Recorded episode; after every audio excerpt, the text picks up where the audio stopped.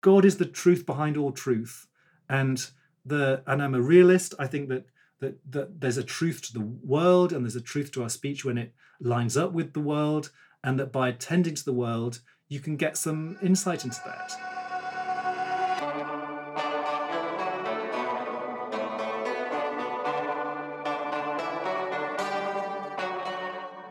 Hello, and welcome to Faith at the Frontiers, a podcast that confronts challenges to the Christian faith with hope.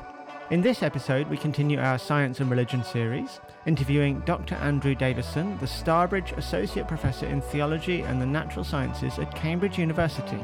Dr. Davison has two PhDs, one in theology from Cambridge and one in biochemistry from Oxford, and he believes that the best way for Christians to engage with science is from a Christian Platonist perspective.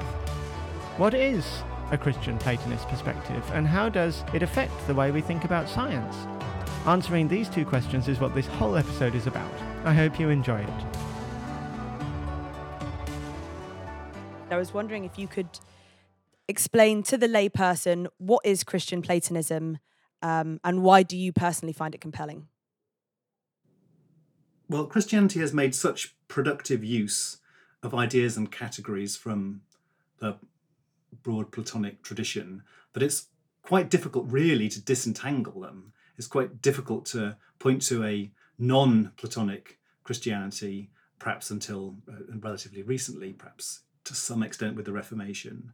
Plato's idea that there is a transcendent source of everything, which even in one place he refers to as as the Father, which uh, you know is interesting uh, idea. Gosh, I didn't um, know that.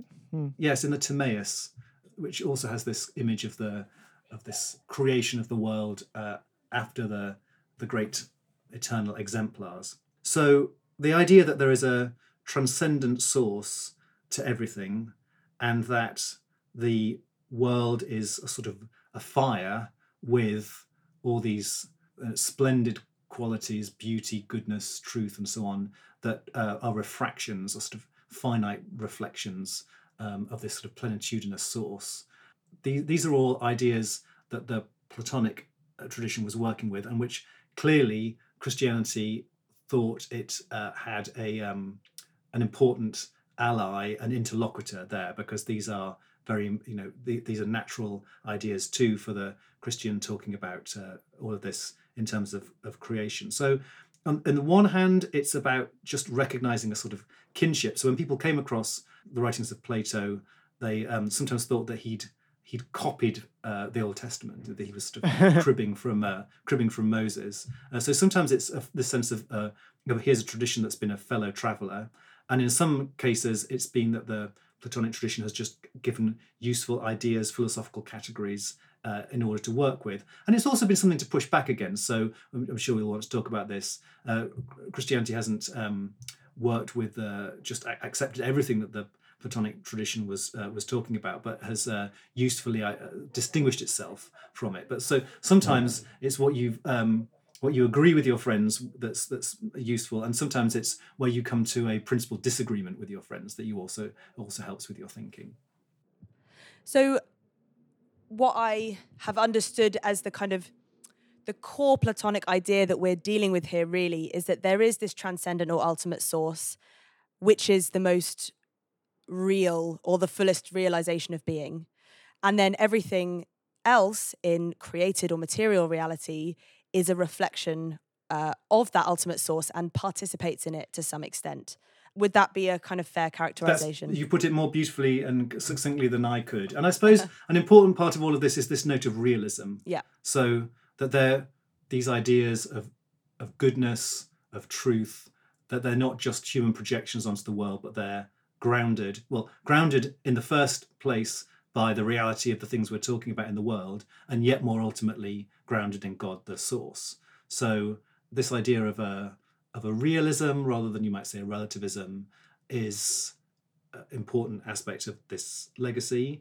Although there's also a strong interest in in mediation and the idea that things things appear in their own form. So it's not as if you need to bracket out culture and history and language and all of these things as if they're just a sort of secondary obfuscation because what you're really interested in is the thing that they're that they're imaging. Because I think this is a, very uh, important part of a, of a Christian outlook on all of this is that the way in which the ultimate uh, truths appear, the way in which God makes them, the materiality, the time boundness of it, the bodiliness, the communal aspect, the culture, these are part of God's good gift to us. And so then these are, I think, well, this is a good topic for us to talk about. Rather than these being somehow things you have to peel away to get to the ultimate, this is actually the arena uh, in which we encounter the, um, the, the, the, the true and the good and the beautiful.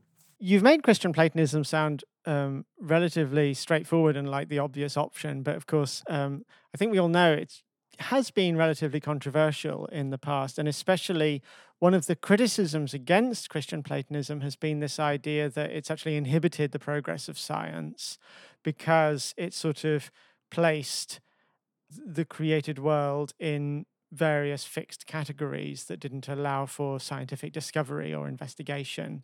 Is that a fair characterization of the criticism? There has been an argument that this uh, um, is quite intellectualist mm. and you know you could just uh, close your eyes and um, and think about truths, and you wouldn't have to necessarily be involved with the uh, with the empirical, and you needed to get beyond that uh, in order to be encouraged to do uh, experiments. Well, I think Peter Harrison's work here is interesting, and he has um, criticized that interpretation and said that there are other things going on that represent theological uh, impetus for the for the birth of early modern science. I think it's also important to say that it's not like there was no science until the eclipse of Platonism in the uh, in, in, as much as that happened, you know, in the in the in the 15th and 16th centuries. And a great uh, hero of mine would be Albert the Great, um, Aquinas's oh, teacher, yes. um, who is in some some ways even more kind of headily, intoxicatingly Platonist than his great pupil, and yet is the great scientist. I mean, there are many great scientists in the Middle Ages, but I have a, on my shelf behind me uh, two enormous volumes of his work on on animals. Uh, and I, whilst it's a wonderful book to read, it's also just a terrific prop because you, know, you could really do some a lot of damage by dro- dropping these books on their head. Uh, and if you just you just slam them down on the desk, you can say, well, okay, so there wasn't any science in the Middle Ages. Here's Albert the Great, who's so interested in the natural world that he wrote three books on animals, minerals, and vegetables, uh, plant life, in which he he brought together uh, all the knowledge that he could, including uh, I wouldn't say experiment. Uh, experiment perhaps comes later. There's maybe a little bit of that, but very close um, observation. So I think you get that. That does put the the lie to the idea that Platonism would uh, argue against observation of the world because though it, it tended to sort of enchant the world and um, so Abbe Suger, for instance, who was a uh, uh, abbot at Saint Denis in in Paris, um, who writes beautifully about nature, exactly from this kind of tradition that he would just want to go out into the forests um, and encounter this uh, beautiful, splendid, so characterful world that he's that spoke to him uh, of, of the creator. Many Christians I know would be suspicious of the idea of Christian Platonism just because it seems to imply a sort of syncretism or mixing two different ways of looking at the world. And surely, if you're a Christian, it's better to be just a Christian and not be a Christian and anything else. So, how would you respond to that idea? I'm going to be quite critical of that. I think there's a real danger when someone says, ah, you're an Anglican and you're a Roman Catholic and you're a Baptist, but I'm none of those things. I'm just a Christian, for instance. Yes. Or you're a Christian Platonist, or you're a Christian Hegelian, or you're a Christian Aristotelian. I'm just a Christian. That this is not, well, the, the, the danger here is that there's a lack of self knowledge and self examination. So we all inhabit intellectual traditions and we want to inhabit them in a Christian way. But by not owning up to the historical lineage or lineages more often that that you stand in, this doesn't, I think, mean that we are more purely Christian, but often in danger of being even more hijacked by the philosophical tradition that we belong to because we just don't recognize it or own up to it. So I think a really important part of when you know, Paul says, take every thought captive, is to under, is to excavate your intellectual landscape, understand what concepts you're using, understand where they're coming from, and then you can hold them up in a theological way and try and criticize them and you know and so on. But if the unexamined intellectual landscape is going to be the one that shapes how we think even more because we're not even aware of the way in which it's shaping us. So this idea that we kind of just can teleport out of an intellectual structure or lineage seems to me just, I'm afraid, quite naive. Yeah, I think my way of putting it would just be to say there's lots of different ways of being a Christian. And if you think that your way of being a Christian is the only way, then it just means you're not aware of the choices that people before you have made about what it means to be a Christian that you've just sort of imbibed without realizing it. So, my attitude towards this has sometimes been criticized as being too Christian, sort of too totalizingly Christian. So, there was a review of um, of the participation book uh, in the TLS, I think, where you know one criticism was she generally liked the book, but that I gave a, a Christian account of why I thought one could do business with Aristotle, with Plato, and I haven't got the review in front of me, but I seem to remember that you know, she didn't particularly like the way in which I was trying to validate these thinkers from a Christian perspective. But yeah. I think one is going to assess uh, people from a from a Christian perspective or whatever perspective that you um, that you come from. I guess the question is not whether or not one assesses Plato, but or, or, or, or from a Christian perspective. But if you take a Christian perspective, you're going to agree with some of Plato and disagree with some of Plato. And the bits that you agree with doesn't mean that y- your Christianity is being hijacked by some foreign philosophy. No, and I've wanted to stress in this uh, interview the ways in which Christianity has been critical of various aspects of yes. Platonism. So the idea that matter is senseless and chaotic and even somewhat evil, or that God didn't create it, or people uh, Christians have uh, obviously rejected the idea of some sort of realm of exemplars that is outside of God. So this Plato's realm of the forms, uh, Christians, alongside actually some uh, some developing uh, traditions of, of, Platonism, came to see these as being ideas in the mind of God. Yes. So there are all sorts of ways in which this has been criticised or developed or taken on. I suppose there is the the big question of uh, whether you think that of all the ancient traditions, there is just something really very special about the Platonic lineage.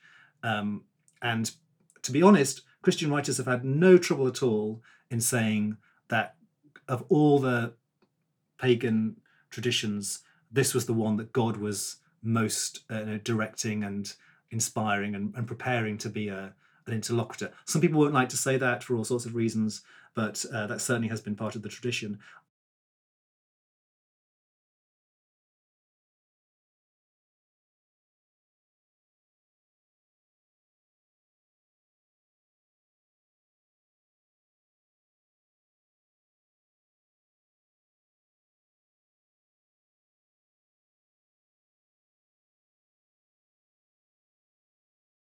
Already in the ancient world, you've got non-Christians, non-Jews, non-Muslims who are who are trying to integrate Aristotle and, and Plato. But it's been a great project for the Abrahamic faiths to to sort of take the best of both of these and, and see the way in which they illuminate one another.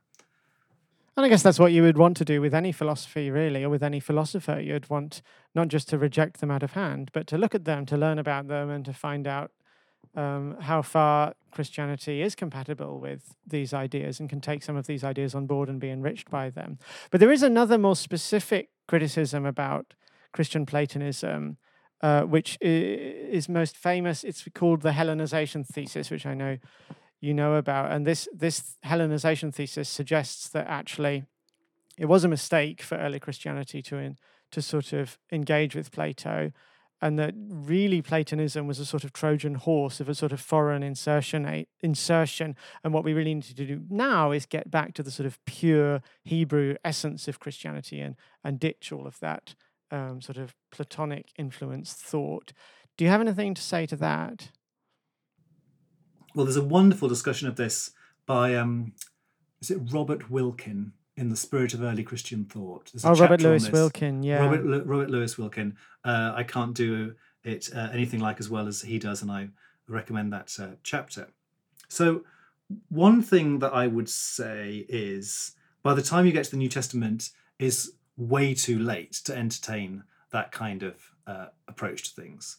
So, we can talk about the Hebrew scriptures in a moment, but the New Testament is shot through with creative use of the intellectual perspectives uh, in which the, the, writers find themselves. So the idea that there's a, a pre Hellenistic, pre philosophical tradition that you could turn back to in the New Testament just seems to me completely wrong. Um, it's also perhaps a little bit uh, disparaging of Hebrew thought to cast it as being somehow unphilosophical. And there's some really good work in the last couple of decades talking about the Hebrew scriptures as a philosophical endeavor. Yes, um, but that, that's that's, uh, that's a um, slightly different um, question. And then the other thing I'd say is this really is not an, a matter of people just taking things on board, you know, hook, line, and, and sinker. So everything that the Christian theologians touched, I think they also transformed. So for me, I, I wrote a I wrote an introduction to philosophy for theologians, where I think I um, discuss this more more coherently than I am doing uh, today. Uh, but I do come down to this idea of you know what bends what out of shape. So the Hellenization thesis is that this Greek philosophy bends Christianity out of shape, and my response is to say that doesn't do credit to all the ways in which the theological use bends the philosophy into new shapes. So there's an example I talk about there about the, the way in which substance means two different things, but always one of two different things in, in ancient uh, Greek thought. And the Christian tradition comes to use it in a new way. So they, they've, they've bent it out of shape. I also think that we just don't need to suppose that every idea that doesn't come directly from Holy Writ is somehow perverse and wrong and misshapen. Plato, Aristotle, these other people, they looked at the world. They were they had they looked at the world, I think, in in, good faith, uh, with great clarity, and they have things to say. And why should the Christian feel that that is automatically going to be something that bends things, you know, out of shape? Why can't it be that there are um, or just true things said. There are true. There, there, yeah. there, are, there are there are eloquent things said about true things by other people. I, again, from a kind of participatory point of view, I just think God is the truth behind all truth, and the and I'm a realist. I think that that that there's a truth to the world and there's a truth to our speech when it lines up with the world, and that by attending to the world, you can get some insight into that seems really important from a Christian perspective for me to, to uphold something like that kind of um, metaphysical epistemological realism. And so I just don't feel like there's this, there's just, there is, I don't feel like there's a domain outside God's world that somehow, uh, you know, I'm not saying that sin isn't important and so on, and that there is evil and so on, but I just don't think that anything is alien to God or God is alien to anything. Yeah, yeah. even the most evil thing is still a perversion of something good and has some goodness right at its root, as it were.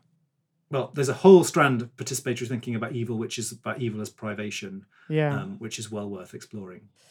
So I think one of the important themes here that we might need to delve a little bit more deeply into, or one of the important concepts, is this notion of participation. And I think that's one of the things that feeds into the role of the natural world and the relationship between the natural world and the divine. So could you just say a bit more about what participation is in Platonism and specifically Christian Platonism?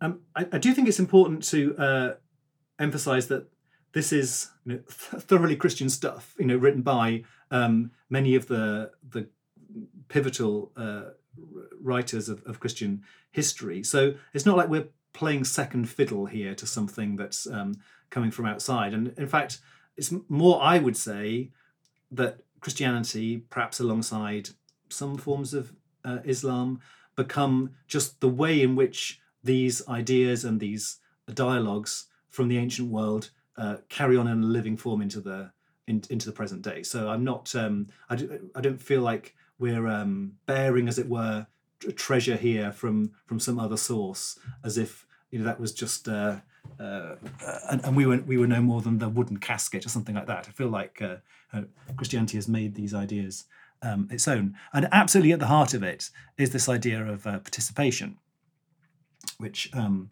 which I wrote a book about. And um, I thought it was such a such an important idea. I couldn't possibly write a book about it. That was for uh, people who were um, more able than I was. But then I thought, well, no one else is doing it, so um, I'll uh, I'll give it a go. And it was supposed to be very short, and it ended up being um, quite long. But it's the thing that I'm most pleased with, and the thing that I can go to my grave. I think. Uh, thinking that I've sort of paid my Oh, it's uh, paid my debt. it's a wonderful book. I read a, a, a, an early draft in its shorter form, and it, it I found it very transformative and formative for me. Um, so it's basically this idea of of reception and gift and and donation, and uh, it's really an exploration of what does it mean for everything about everything to come from God, um, including the the materiality of things, the existence of things, the characterfulness of things, also for for things to come from God in such a way that they point back to God and they have God as their fulfillment and end.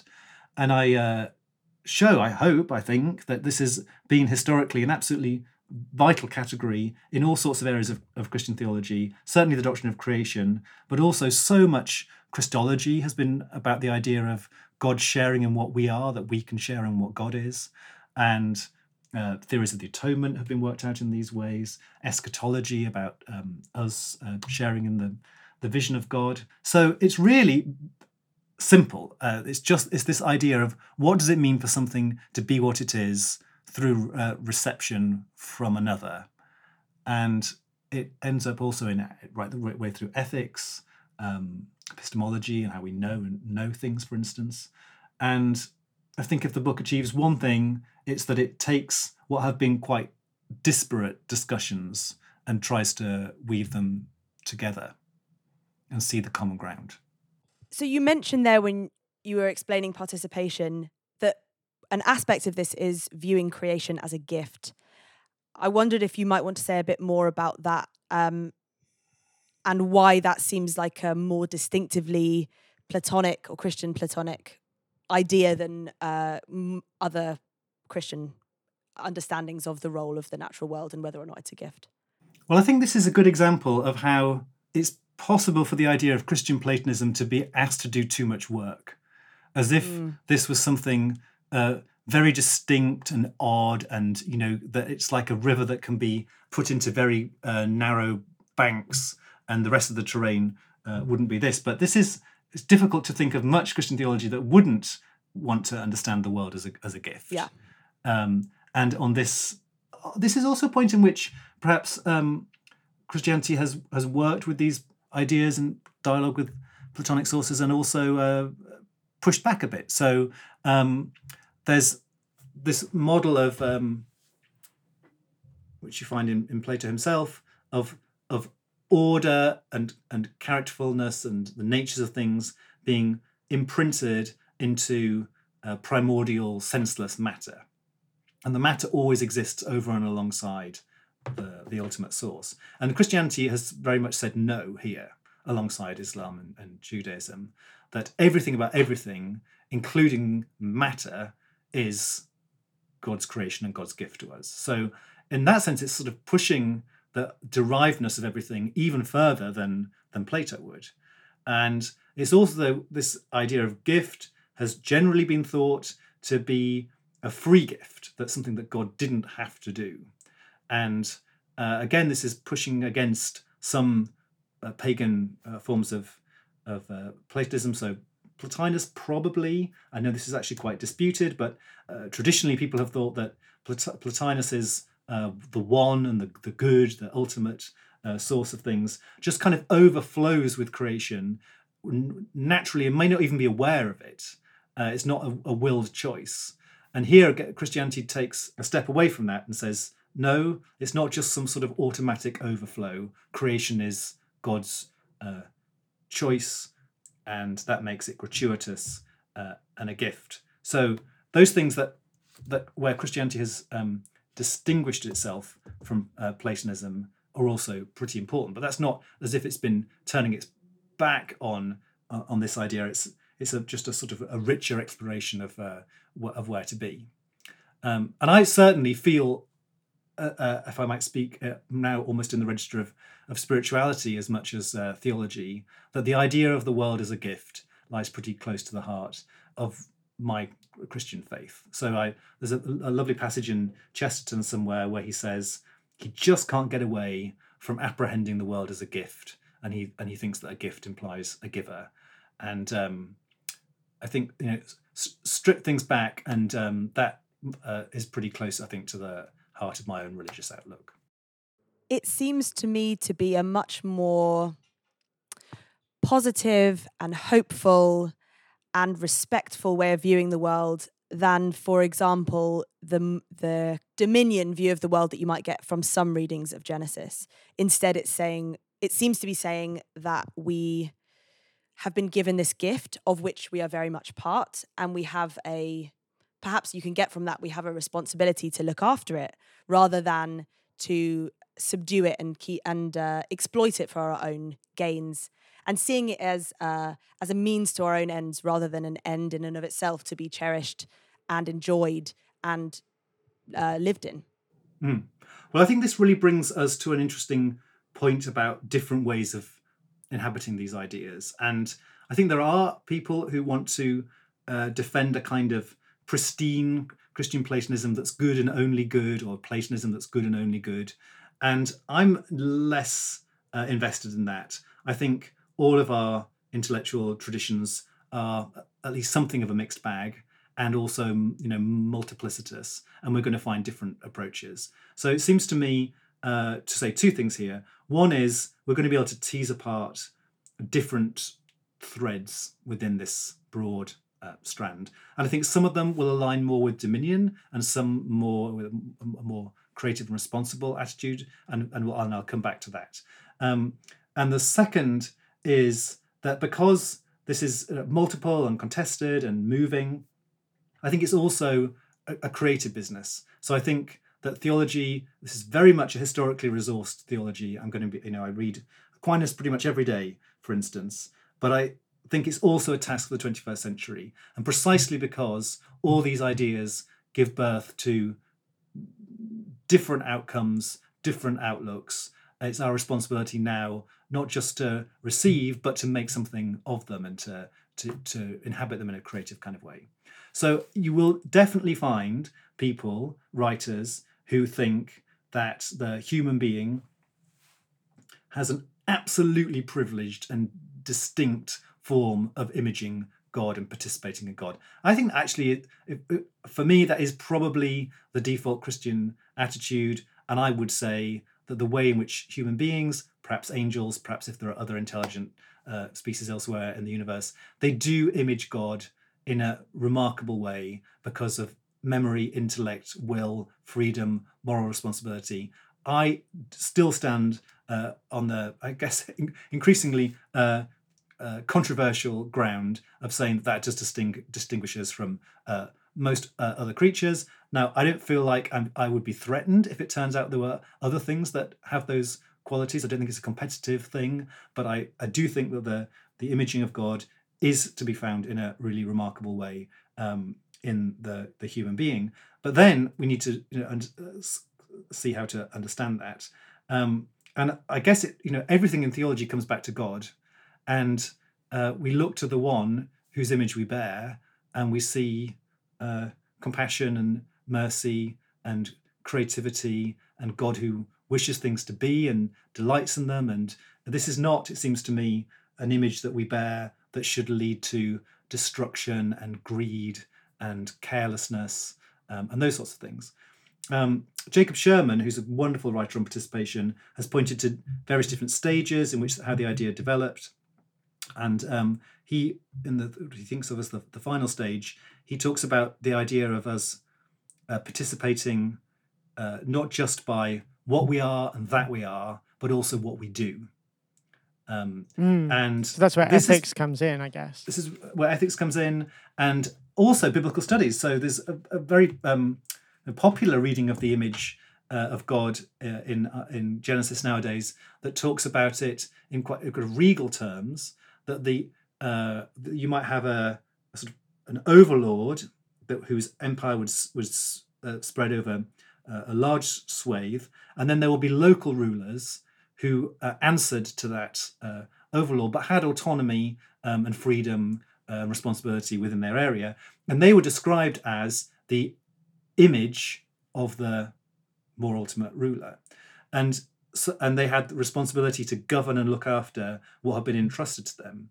And so it's interesting that we get the idea of the image in Genesis, and in the very next verse, the idea of, of having this responsibility for the area, mm. uh, for the for the locality, um, and this would be like being a viceroy or a or a, you know someone who uh, has responsibility uh, under God for you know for, for the domain around them, and here we need to look to the wider resources of, of, Christian theology for what that's going to mean. And I think it's going to mean responsibility, care.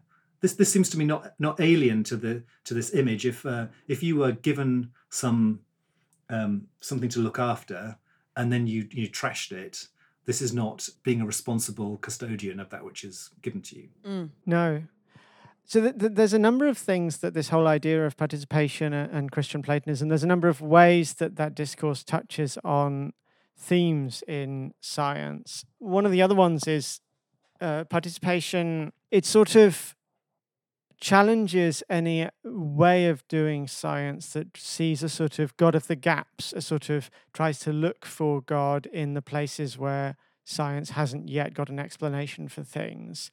So would you would you say that participation is helpful when talking about the God of the gaps? I think that's a, a very important point and very much worth talking about. And I can even uh, put this in context a little bit in terms of my own biography. So mm.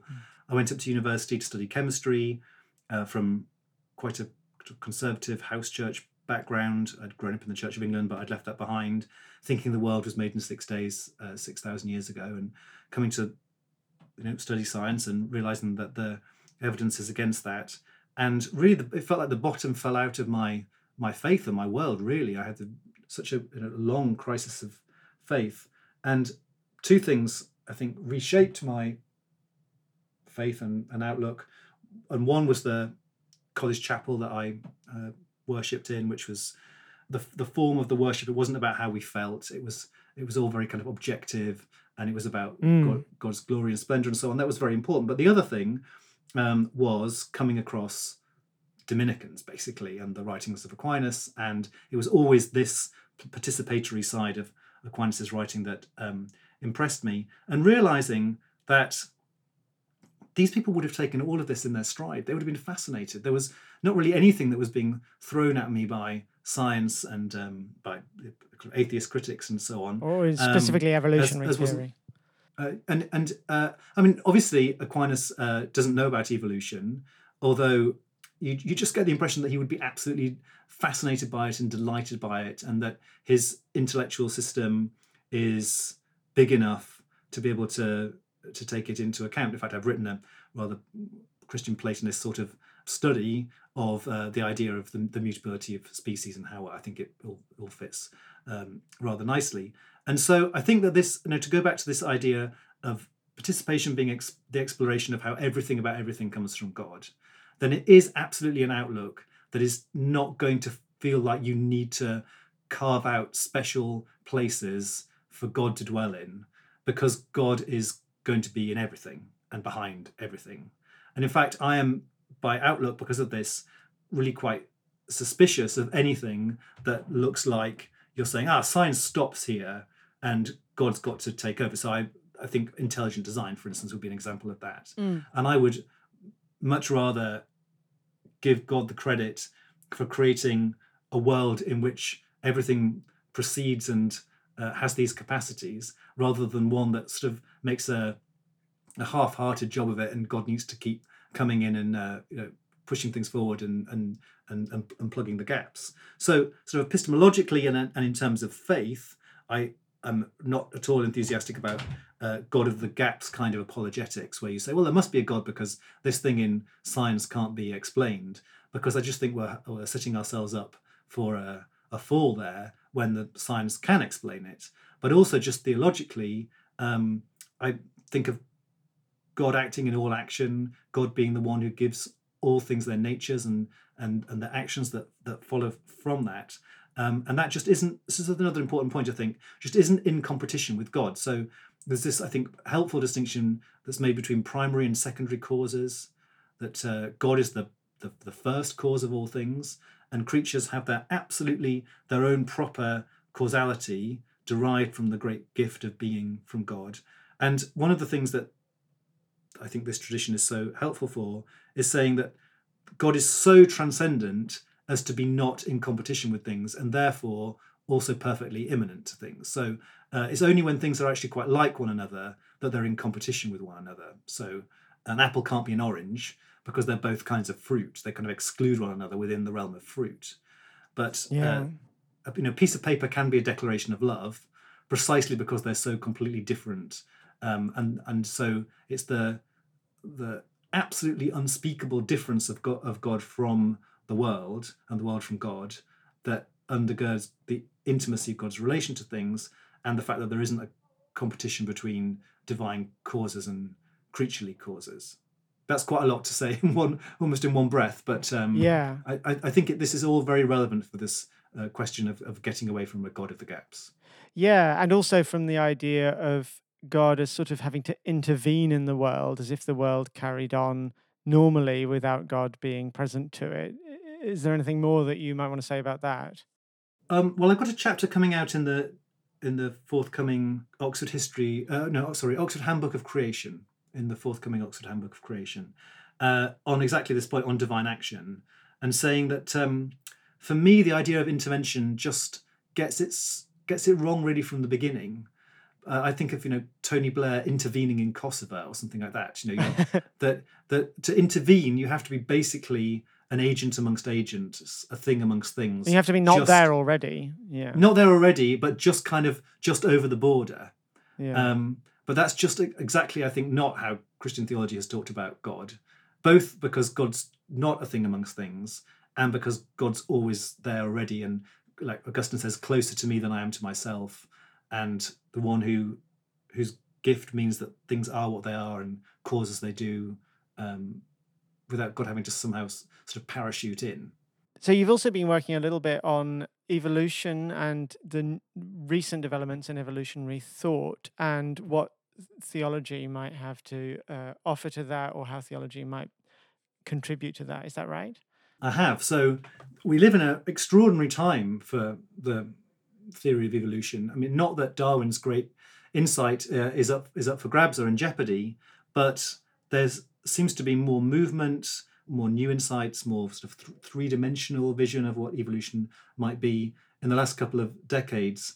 Uh, so in the 20th century, we get this idea of the modern synthesis, which brings Darwin's insights and uh, population thinking, and then all those fruits of molecular biology. So, just around the corner from where I'm speaking, the structure of DNA was uh, uncovered, uh, and that you know opened this extraordinary biochemical understanding of of genetics, and that led to uh, this thing, the modern synthesis, middle of the 20th century, and it was very confident, and it was quite kind of compressed and crystalline. You could write it down the back of a of a of, a, of an envelope. These were the, the main uh, principles, and it was very, very gene focused.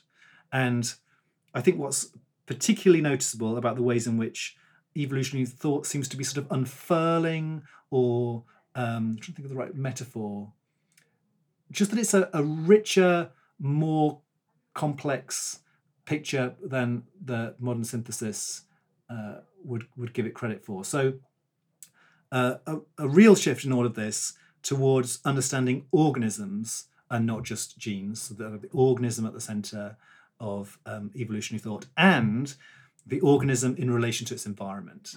So, if you want to read about this, there's a terrific book uh, by Sonia Sultan called Organism and Environment, which just is a tour de force of this.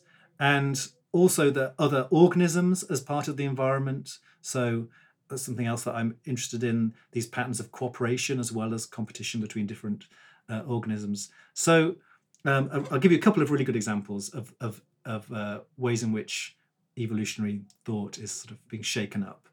Things that we would have thought were different species turn out to be the same species but they grow very differently in response to different environments. You get this with certain fish in African lakes.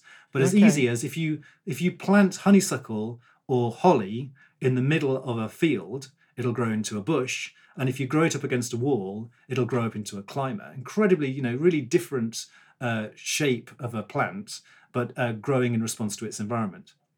Also turns out, talking about holly, which is almost too good to be true, but it seems to be seems to be right, that holly leaves at the top of a tree don't have spikes, and the holly leaves at the bottom of the tree do have spikes. Why is that? Because they grow spikes in response to being uh, nibbled and eaten, but they don't Oh, do that at the top of the tree because no one's nibbling them there. There's no point uh, wasting energy making spikes, but um, that does happen uh, where they're uh, being eaten. So that's an idea of phenotypic plasticity. That the phenotype is not is not just determined by the genes, but by the genes working in concert with the uh, and responding to the environment. So just uh, a kind of broadening out of the picture. Another important um, uh, emphasis has been on niche construction. So if there's a fit between an organism and its environment, it's not just because it's evolved over thousands and thousands of years um, through its genes to fit it to that environment, but there'll also be some aspect of it fitting its environment because it, has itself or its predecessors adapted the environment. And this turns out to be ubiquitous across life. Um, of course, we're the great adapters, but beavers, you know, build dams and completely change the geography.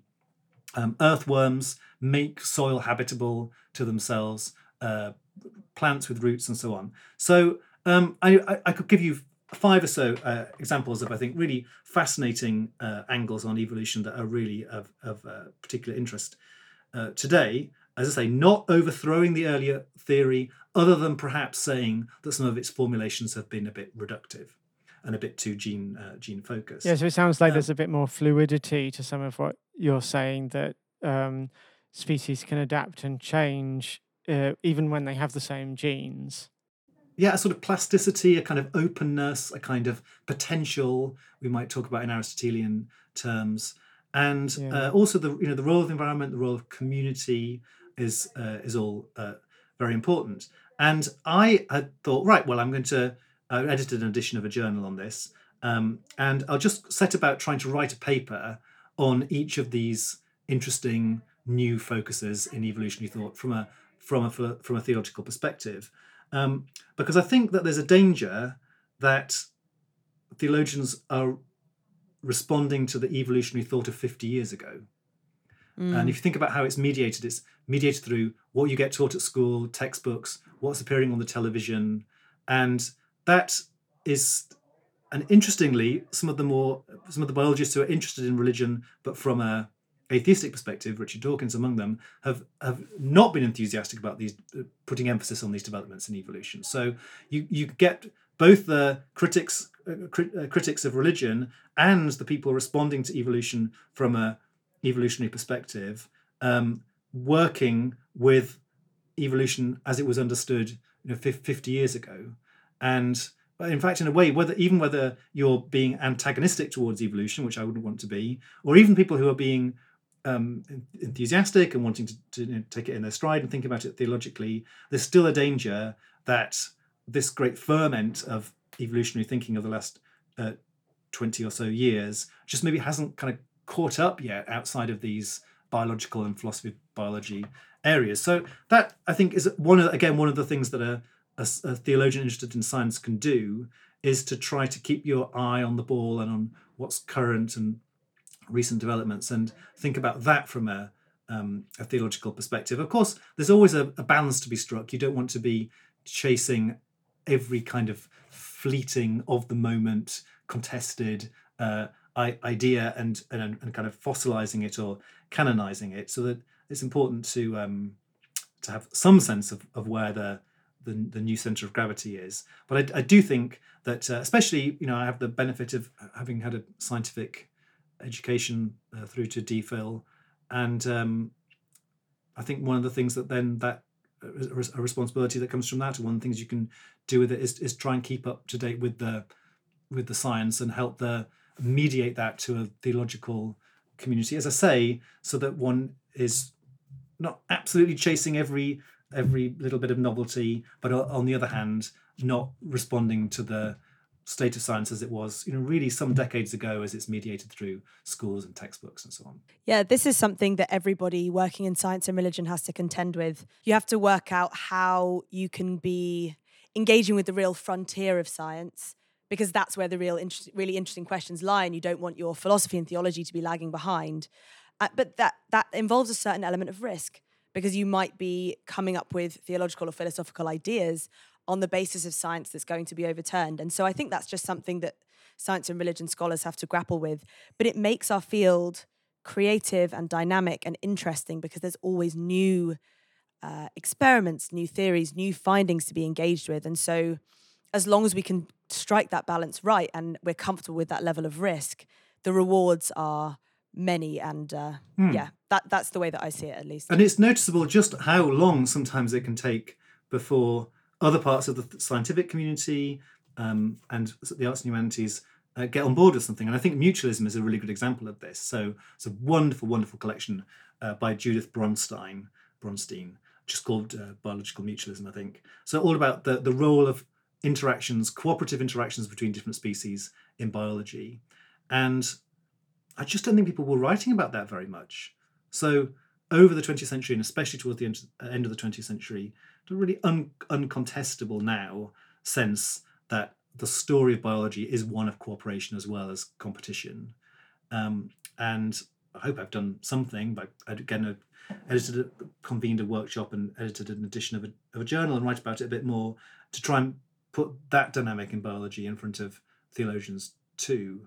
Uh, of course, the danger uh, here is and people say this to me all, all the time over uh, mutualism being a kind of cheery optimistic kind of person is that you you know the danger of cherry picking and going after the things that that interest you or that seem more congruent with uh, with theology and i certainly have a very cooperative non-zero sum kind of outlook on life i think and and there you just need to be clear that what you're writing about you're not writing about the whole story but that you're trying to recover part of a story part of a picture that I don't think has received the attention it deserves. I think that's a really great place to end, actually. We've covered Yeah. a lot of fascinating ground. And uh, yeah, I think that's a good place to Well, end. thank you so much for giving us your time, Andrew. Not at all.